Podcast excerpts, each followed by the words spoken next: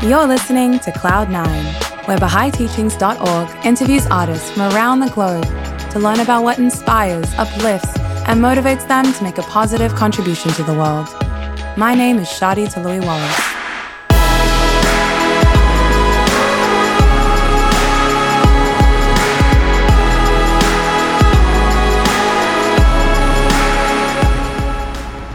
Welcome to the second half of our two part interview with American actor, musician, and social justice advocate Penn Badgley. In case you missed it, here is a quick recap of the first half of our two part interview. You know, I wouldn't say currently that these like roles counter my spiritual beliefs. What they are is um, representative of a materialistic culture, and they're interesting for us all because we live in such a materialistic age. And playing these roles and able to talk about them in a certain way where it like encourages us to think about them, then I think it becomes interesting. So it all is like an allegory, it's all a metaphor, and that's actually what art is meant to be. Hopefully it, it encourages us all to reflect on ourselves. I mean, I was inside one of these detention centers, not at the border, but in Georgia, where I visited a woman named Vilma Carrillo she was a Guatemalan immigrant. Unfortunately, I've actually never even I've never touched Vilma. I've never shaken her hand or hugged her because when we met, we were separated by a plexiglass barrier. At the same time that my show about about this toxic white dude who actually puts women and people and men in cages. The the parallel is actually like so crazy intense and you know and then and then like it's painful to say because people don't want to use the but then murdering them. I find this law or ordinance that we have in the baha'i faith of non-involvement in, in partisan politics it is it is one of the hardest laws for me but also one that constantly continually is always like just showering insight and wisdom to hear more from part one of this interview, please visit BahaiTeachings.org or search for Cloud9 on your podcast or SoundCloud app. In the second half of this two part interview, we learn about how Penn's life and career has been transformed since discovering the Baha'i faith. We also gain insight into the work he's most passionate about and what his hopes and plans are for the future.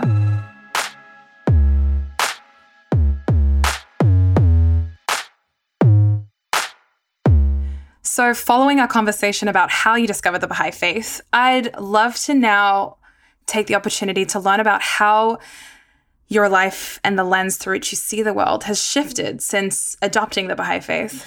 Uh, I mean, it's just it just keeps becoming more accurate. Hopefully, more evident. Hopefully, it's like I, it's a, it's all a work in progress. But I think you know one of the first principles of the faith is independent investigation of truth, and I feel like that's just what you keep doing once you become a Baha'i you know the things in the faith that challenge you the, th- the things in in these books that are very challenging because I, in, inevitably something will be because we don't all have like the monopoly on truth, mm. right? So when you discover something true that initially you don't want it to be right. true, maybe.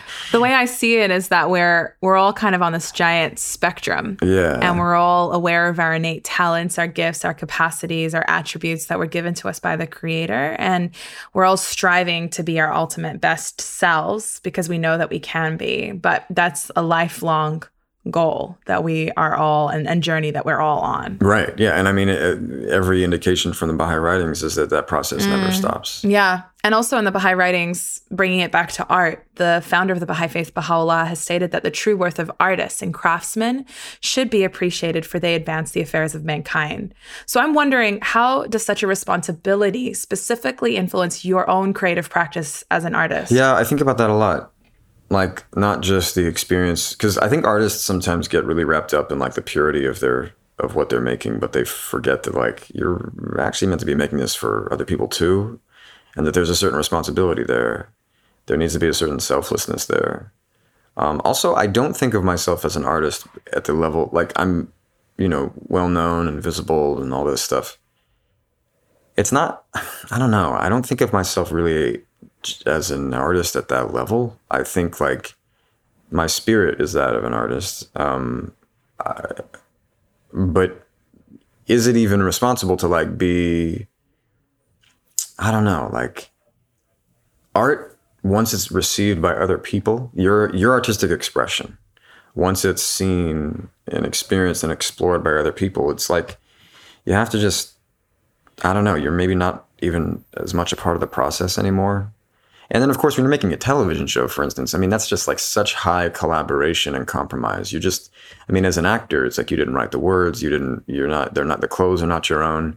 You're not even really wearing your hair, or or you're you're just you're not really yourself, and mm. you're just sort of giving expression to what you understand. Right, but like role. not everyone can do that. Like I I can't just go in front of a screen and pretend to be yes, someone else that yes. I'm not it's it's a talent right. that you've been so, working and, and, a craft that you've been working it, on your whole yeah, life and developing and that in itself is an artistry. It is. And that, so that is an artistry. And i think like i guess what i was thinking about though is a difference between like the purity of just intimate artistic expression for yourself which is almost more like prayer you know? That's more like prayer and meditation. And then it's like but how do you take it out into the world? And that's different. That's going to be professional and you're going to have to make compromises there. Right you right. know and I, so i guess like the responsibility i think about um I think about the you know the social level moral responsibility of the way I'm bringing this content to life, and so I thought about that a lot with Joe. And you know, of course, my acting coach at one point she was like, "Well,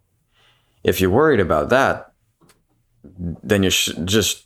It's like you can't control that. You shouldn't have taken the role, and and I, I, think in a lot of ways she's right. Um, uh, and then at the same time, like I don't know, it's interesting to give expression to this stuff, even as I have felt so conflicted about it, and then and then invite people to talk about it and think about it differently.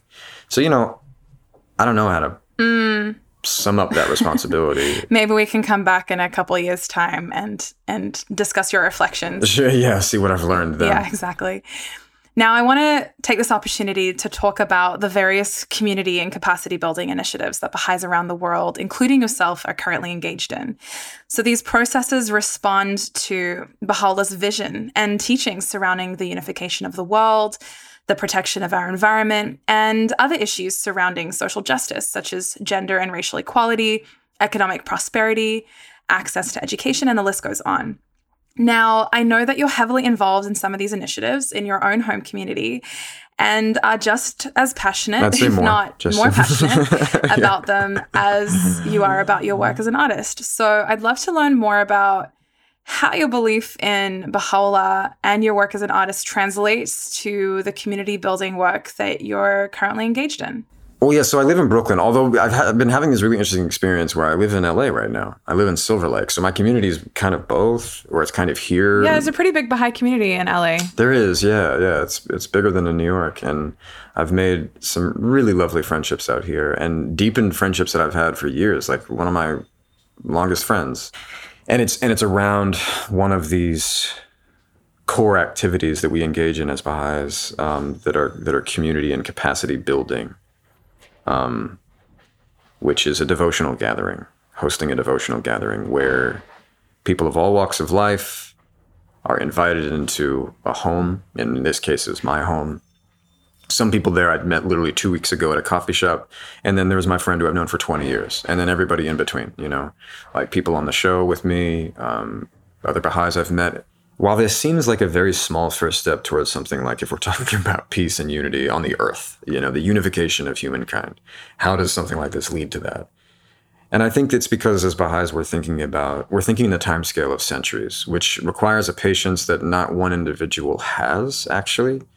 It's more like the fact that we're galvanized by a worldwide community in a united effort um, by these series of global plans that are that are that are issued by the Universal House of Justice, and which are beautiful and leave nothing but room for creativity and individuality of expression and understanding of all of these things, right? Like, never as a Baha'i has anyone ever told me what to do, which is like really interesting when it comes to any of the laws, when it comes mm, to any of the Sometimes things. I bet you wish someone would tell you what to do. yeah, no, I mean, really, as I'm sometimes I'm, would you just tell me what to do? Because like I have all this energy and I want to do things. Like, can somebody please just tell me what to do? And I and I get a lot of meaningful smiles and and inward sighs, and then suggestions that I should consult the writings myself. you know, right. maybe we can pray together, and you know that's that's always lovely. But mm. sometimes I, I laugh like so. You know, my, I don't know. I mean, it's like my, my ability to even speak to any of these matters of social justice when it comes to the equality of women and men, when it comes to racial equality, when it comes to, I don't know, anything I've spoken about on uh, in press. I think the only reason it's ever effective when anyone does these things is if when we mean them. And how can we mean something, but maybe that we're like testing it in our lives? If it's just words, it amounts to nothing. I mean, I think every religious system says this. Baha'u'llah and the Baha'i writings are no different. That you know, words that end in words are fruitless. Like it's just it's a barren tree. There's nothing. There's you know, you, you could have the best of intentions, but if you don't do anything with them, then like you know, w- what good could any of it be for? So I think the fact that I don't know, thinking about like like I'm always inviting people into my home, people I don't initially know, you know, like, and they're men and women, they're black and white, and and and and uh, just it's like all, uh, you know, and why do I do that? Um, I think sometimes people are a bit disarmed and, or maybe even alarmed. uh, I know initially sometimes my wife was. She's like, "You, um, you're famous, and everybody wants to talk to you, and you're inviting them into our home." yeah, like who, who are all these uh, people? Uh, fair, fair. That's a fair point. Um, but you know, it's been the basis of some of the most meaningful friendships I have now. You know, and it's also now enriching the friendships I've had for the longest. Like I say, my friend of twenty years. Um, it starts I, the way that I've approached it is it often starts with devotional gatherings because then you find a, a, a, a, sort of a point of unity that we can all sort of reflect on. Maybe it's from the Baha'i writings, maybe it's a spiritual concept. Maybe that day there's a lot of people who are struggling because of something we've seen in the news and people want to really talk about it. You know, some the space can be is so different every time and everybody really brings their own their their soul eh, their soul's expression increasingly it's like we don't want to see that anybody has ownership of these spaces that we all are contributing and participating and that everybody is a protagonist. That is what is so essential about about the baha'i manner of service and this this process that we're engaged in around the world is that there is no one going anywhere to save anyone that every soul is empowered through their own consideration of the creative word of god and and through their own experience of understanding what we call God, but we'll never truly know, you know, and and and so so really it doesn't matter who identifies as Baha'i or not in any of these spaces. What we do is we pray together to try and establish these maybe more progressive patterns of living where we're not like uh, you know praise be to netflix they are my employers but like we're not just netflixing and chilling um, you know before we go to bed. Because like maybe the a more fruitful thing would be to reflect and meditate and to and to like think about what we're th- reflect on our day and maybe what we could have done better what we know that we did well and ask god for help in doing that even better the next day. Um, you know?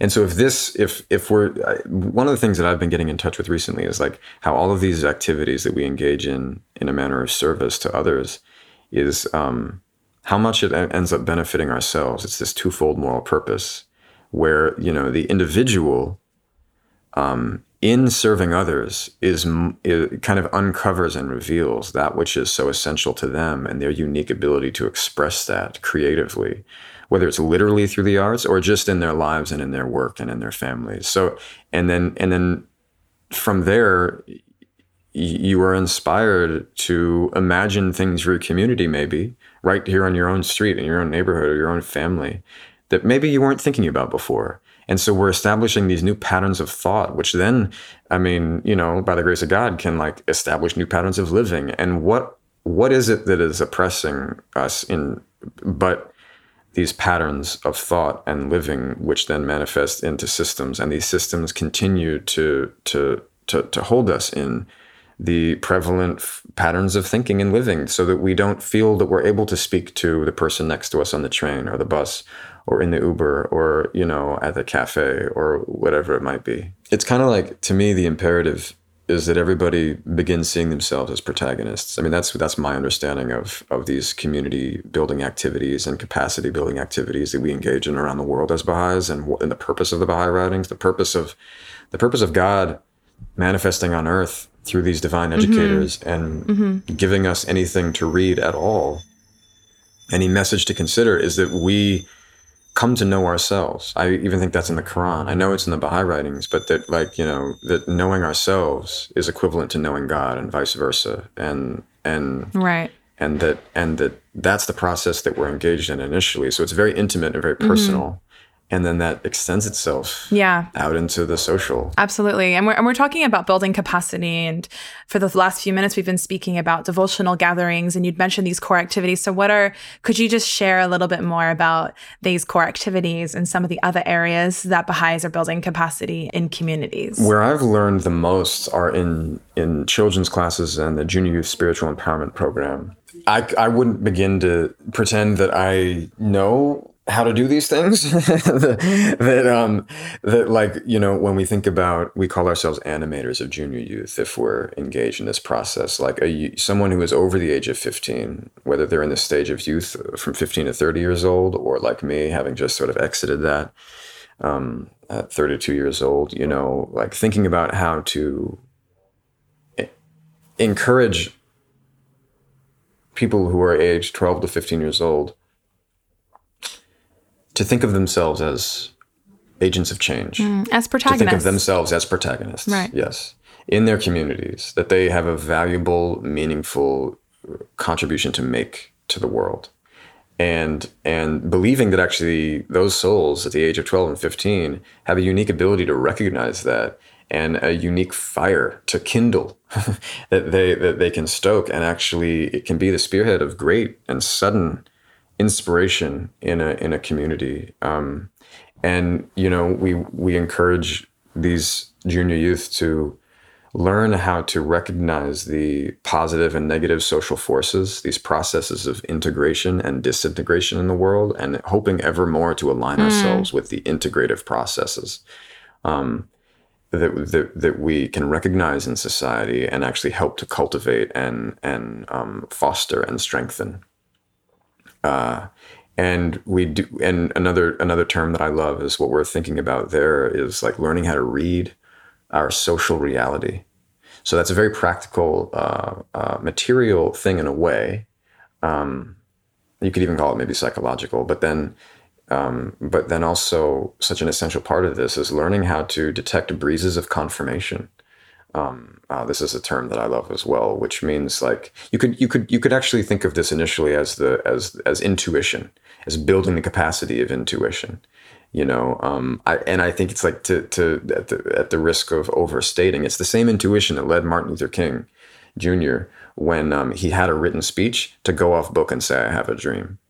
You know, it's like we we we even those of us who cast aside all notions of spirituality seem to really value intuition. You know, it's our feelings. It's a gut feeling, and you combine it with the rational mind and the and and and the the the soul ever striving to have communion with this this unknowable kind of essence that we call God.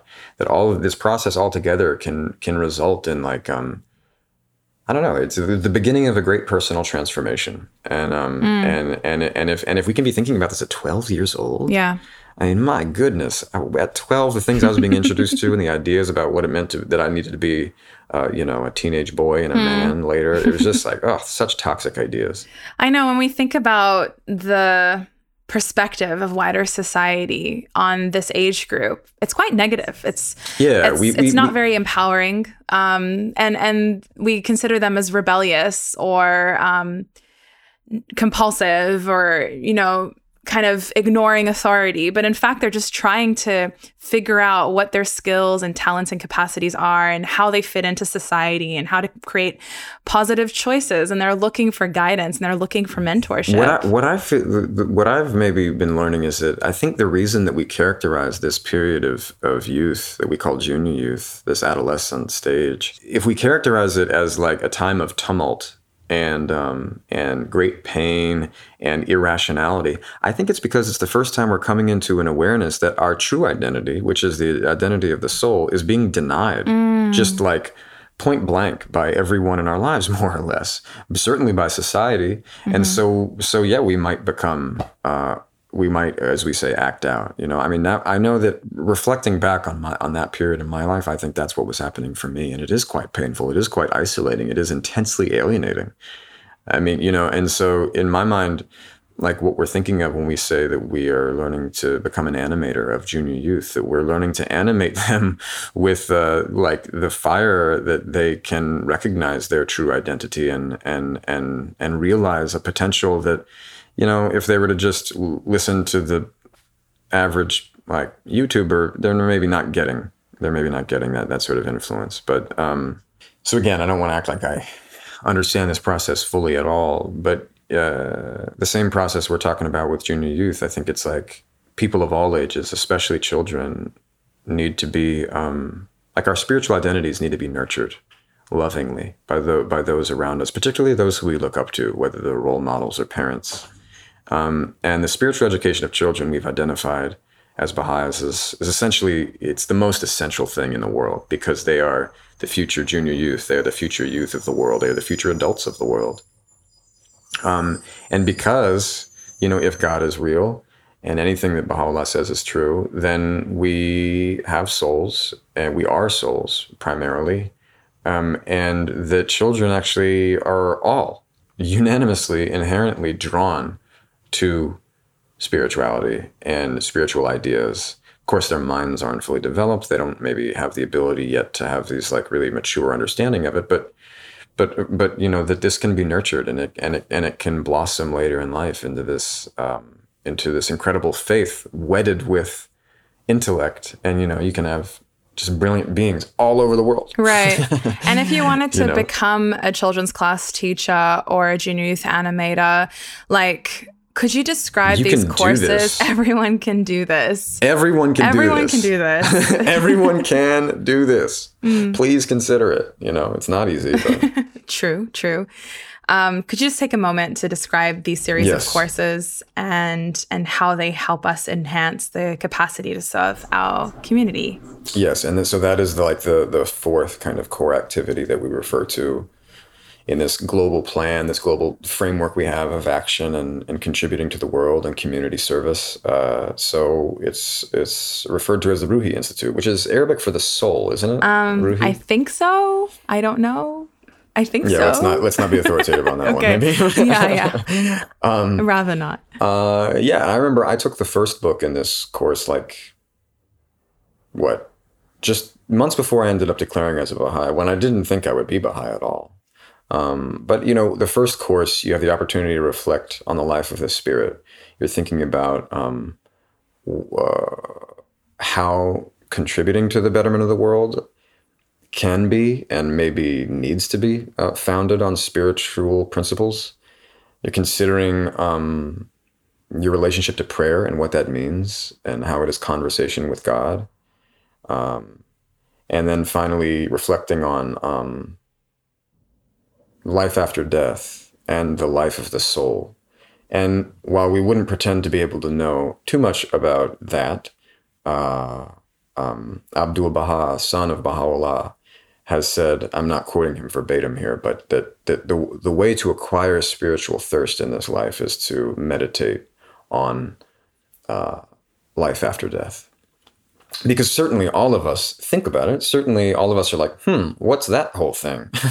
Is there nothing or something?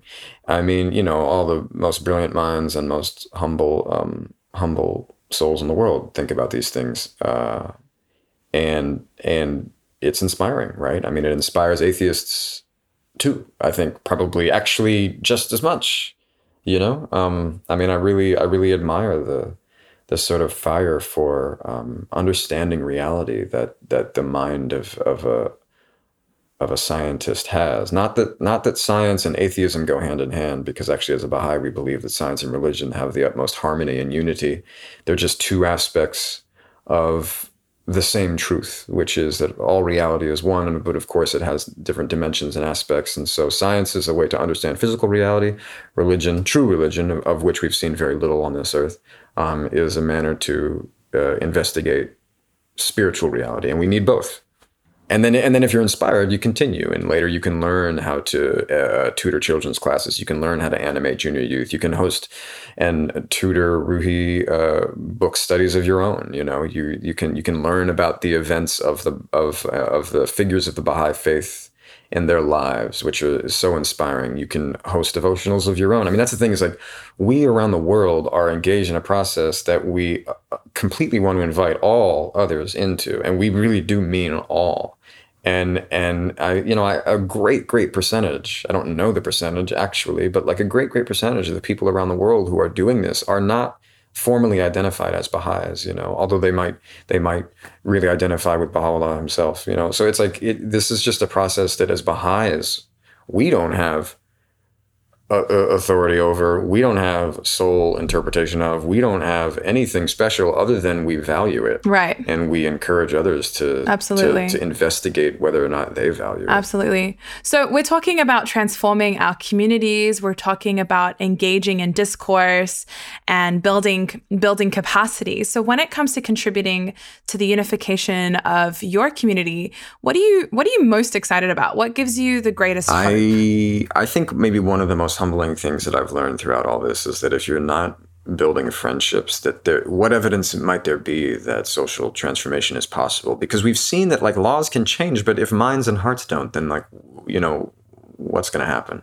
And realistically how do minds and hearts change other than through relationships? Because they're not you know you can't berate someone who's wrong into understanding that you are right, right. of course. That's just that's just has never worked you know and and I think a lot of the way that people conduct themselves in social justice spaces now, worst case, it's performative, which is to say, you know, you're almost like in a sense, you're kind of like you know preaching to the choir while alienating the congregation. you don't want to do that. Um, uh, but best case, I think it's like it's effective. Of course, you know the like look, all souls are striving more or less for to to establish justice in the world. I think like in their own way um, some of it might be quite confused. Some of it might be right on and righteous and rad. And like, we need to learn from them, you know? So I, but I think like the best thing I have to show for these years of service that I've committed to are some great friendships with people who I would not have otherwise met. And, and we love each other and we, you know, support one another at those times of real hardship and we're from very different corners of the globe. Or rather, I should say, we're from the same corner of the globe, but from very different stratums of society, all of us. And, uh, and, and we all live in Brooklyn. you know, and Brooklyn for me is because it's where I discovered uh, the Baha'i faith and where I now live with my wife and and and stepson and just uh, you know, for me it is a just like it's just this portal, this dimension, this alternate reality where I've discovered you know spiritual service and a spiritual life. And it and it feels like this infinite kind of dimension where you just you know you look around you with new eyes every day totally. and it's is beautiful. And you've already kind of touched on this, but this is a global movement that is happening everywhere. everywhere. I mean, I've traveled the world and I've visited Baha'i communities everywhere. Yeah. And they are doing and learning about the same things that Anywhere. I'm learning in my community on Commercial Drive in East Vancouver in Canada. Mm-hmm. And and you can jump right in. And it takes a while to read the reality, but the process and the learning that they're engaging in, we're just at different phases of that learning. But uh, you know, that depends on that reality. But this process, this global movement is so beautiful because it engages everyone from every strata of society and it's fueled by like everyone around the world. It's a global yeah. movement. I went to I went to Manila in the Philippines for press on this like press tour with Netflix. And the first two days I did press, but then the second two days I met up with the Baha'is there who I'd never known, you know, never met. I, I emailed the National Spiritual Assembly, you know, which is akin to like maybe somebody coming to America and trying to email Congress or something like that. And I got a response and they were like, hey, we'll come pick you up from the hotel.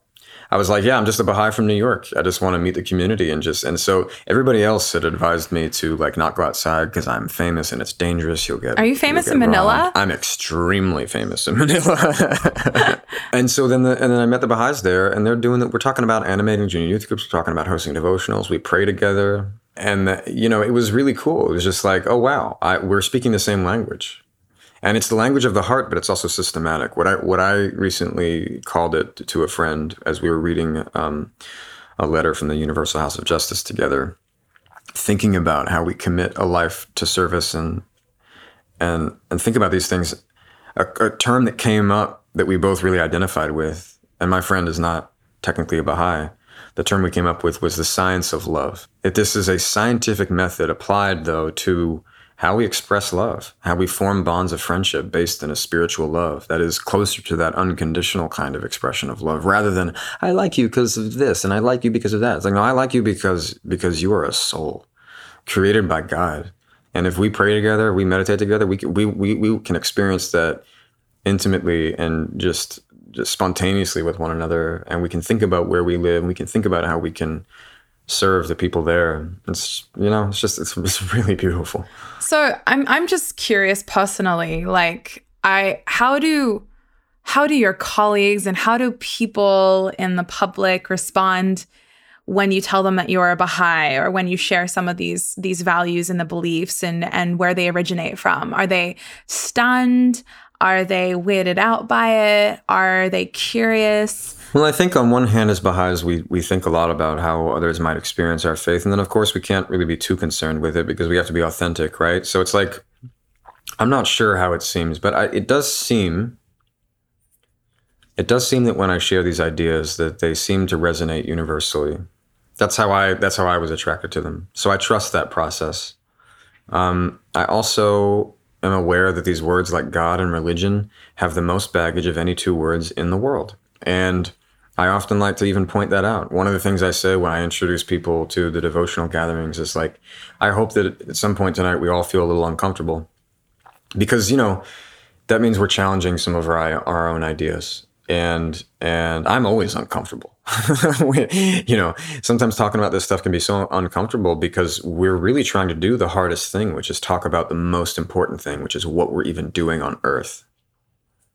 And we've kind of cast that that main thing aside. We're like, all right, whatever you believe, you believe. Let's just kind of get on with life, right? But I feel like Baha'u'llah is telling us, like, no, we really have to actually consider that question more than any other, because then it will inform every other step. It will purify every other step. And so I think it seems to have had that effect in my life. You know, it's not always easy, but I mean, I think it's it's it's really galvanized and fortified the relationships I have, and I'm always finding um, creative ways to invite people I'm meeting into the, these activities. Um, you know, a lot of people from work. I was fasting for the first uh, couple episodes of the show because the Baha'i fast lasts 19 days. And so from sunrise to sunset, we don't intake any food or water. And the entire period of these 19 days is really considered a time of meditation and prayer, of heightened receptivity and sensitivity. And we're kind of like, we're kind of like fortifying our spiritual pillars for the next year. Um, and uh, and man, I mean, playing Joe Goldberg during that period was so intense. Oh man, I can imagine. And, and, you know, but there were, I think there were those around me who recognized, mm. like, wow, he's like really serious about this thing. I could just imagine like panning, them panning into your face and seeing your eyes super glazed over, and and they're just like, wow, he's so intense. And in your head, you're just like, I'm so parched. Like, I just need a glass of oh, water. Yeah, I'm just, uh, no, but you know, the funny thing, I, I, mean, I don't know. I've only fasted, what now, four times. And I fasted before I became Baha'i and I loved it. I just like, I so identify with this whole, like, if it wasn't for this, this law that we have to like engage in the world, I would be one of those people who grows a beard and goes to a mountain. You know what I mean? Like, that's, that's the way, that's my sort of selfish spiritual inclination. Um, so I, I, well, yeah, I mean, of course I get hungry and stuff. I love the intensity of it. And, and, I feel like we all do. We, we joke about the, you know, we joke about the hunger, but of course we all know that it's, it's a beautiful, it's a gift. It's such a gift to have this time. You know, oh, here's actually a great story from season two. Um, one night I'm, I'm literally dismembering a prosthetic body that is covered in real human hair and fake blood, which is very sticky because it's full of sugar. Um, so it's actually quite sweet. and and it's you know the middle of the fast, so I haven't broken fast yet because it's not sunset, and mm-hmm. I'm cutting up this body. Right, of course. I mean, it's so such a. Uh, by the way, also like on a very sober note, I I was having a deep experience thinking about the early believers who mm. were executed and tortured, and Interesting. you know, I mean that I was spending all this time with these prosthetic limbs and blood. I mean, it was it was a deep. I actually like almost kind of started to cry just now thinking about it because it wow. was so profound. But anyway, I won't even go into that right now. and then and but I'm covered in like fake blood, right, which is very sticky. And so the human hair that is each individually applied to this giant prosthetic body, um, is coming off and sticking to my hands. Right. So I so I have this bright red sugary substance all over my forearms and hands, and hair. Whose hair? I don't know, but it was hair, and and it stuck to my hands and fast breaks. And um, and I and um, I asked the uh, uh, head of makeup. Her name is Amy. We developed a very close relationship because of all the fake blood we had to Right. work with this season. Of course. And I said, Amy, you know I'm fasting. Um, I ordinarily would not ask you or anyone to do this. but could you put a date in my mouth? No, you did not. because my hands, No. my hands were disgusting. you're all about feminism and, And- equality, and you're asking women to put dates in your mouth. what is this? I know, I know. I was like, at least they're not grapes. Sure. I'm not. Um, and then, and then I, and then I, actually, I think in the end she didn't. I think, I think maybe I just, I think I needed water first, but, but Mm-hmm. Well, it that's always really the best way to. That's always the best way to break a fast. Um, we're coming to the close of our episode with you, Penn. But I was just curious about what's next for you. I know uh, you're really busy. Would love to learn about some of the other projects that you've got on the horizon. Is there anything that you're really curious about exploring? Is there a return to music? Huh, well, I, yeah, I mean, so creatively, I think like I'm as an actor, you know, you're really only a vessel. You're really only an instrument. You're not the player. You're not the writer. You're not the director. You're not the editor even. So I think I'm thinking I'm thinking about how to create all forms of media, whether it's music or or television series, maybe even books. I don't know, but but really just thinking about how to more. Um, seamlessly and directly kind of integrate sort of more or less everything we've been talking about into the themes of the projects that I'm a part of, you know? Because I think the I think the idea is like as we look at as Baha'is, as we as we recognize these processes of disintegration and integration in society, um, we understand that like a lot of the the the world order as it exists, you know, the existing social structures and institutions, they're going to continue disintegrating because they're hollowing out and they don't serve they don't serve the oneness of humankind. They they they they support division and prejudice in so many manners. So they are as much as they try to reform or facilitate these other processes, they're they're just going to disintegrate. So as Baha'is, we're thinking about like what what is what are the processes of integration? How do we align ourselves with those, contribute to those, participate in those? And as a public artist, you know, with some kind of platform and visibility, I'm thinking of like how how how what does this mean? You know, because if I if I expect as an actor for projects to come along that are gleaming and glowing with all this kind of spiritual um, spirituality and potential, I mean, that's just not going to happen. You know, it's like that's it's you, yeah, like those things don't exist. Those those um, obvious processes of integration when it comes to like spiritual themes and matters in like our art in our mainstream media. Of course, that's not like super prevalent. I mean, at the same time, I wept during the first three minutes of the of the the first of the new series of Star Wars because I was like, this is the story of the Baha'i faith. every good story, every story ever is is you know one. It's all about. It's all about spiritual transformation and forgiveness. You're not the first person and- to have said that. Yeah. Um, It's not really my thing, but right. It's actually not my thing either. I'm not, I was not a Star Wars person, but I saw it anyway. that's awesome. Yeah, absolutely. Um, and so, you know, while we do see all of these ideas inherent in storytelling, because frankly, storytelling is just, it's like you can't even, it's spiritual. It's like it's, it's invisible. We're, we're, we're making, we're making visible things that were previously invisible. It's so spiritual. But of course, how do we more overtly recognize that and then make it a really useful educational tool? I think, you know, not to teach the Baha'i faith, but to, but but to just kind of like we're talking about all of these activities, it's like we just want to include all people in considering these things together. And if we believe these things to be true, it doesn't only apply to Baha'is at all. Like God loves us all. You know, his chosen ones are all people of the earth, you know. So so how, yeah, how do how what does that mean in terms of storytelling and and music making? I mean, I think like yeah, we're all we're uh, I think all Baha'is are thinking about that, and so I'm just in another one, mm. and I'm hopefully gonna be able to make some things. Amazing. Well, we can't wait to check in on you in a couple of years' time to see what you've been working on. Um, but Penn, unfortunately, it's come to the end of our episode. We can't thank you enough for taking time out of your busy schedule to join us today on Cloud9. It's been such a pleasure to chat with you. Thank and, you for having me so much. Um, discuss some of these topics that you're extremely passionate about, and I really. I'm really excited about your future, and I want to wish you all the best in your career as an artist and also in your services to humanity. Wow, that makes it all sound so much more important. thank you. Thank you so much. Thanks I mean, so really, much. it's humbling to be here, and I've really enjoyed sharing. All the best.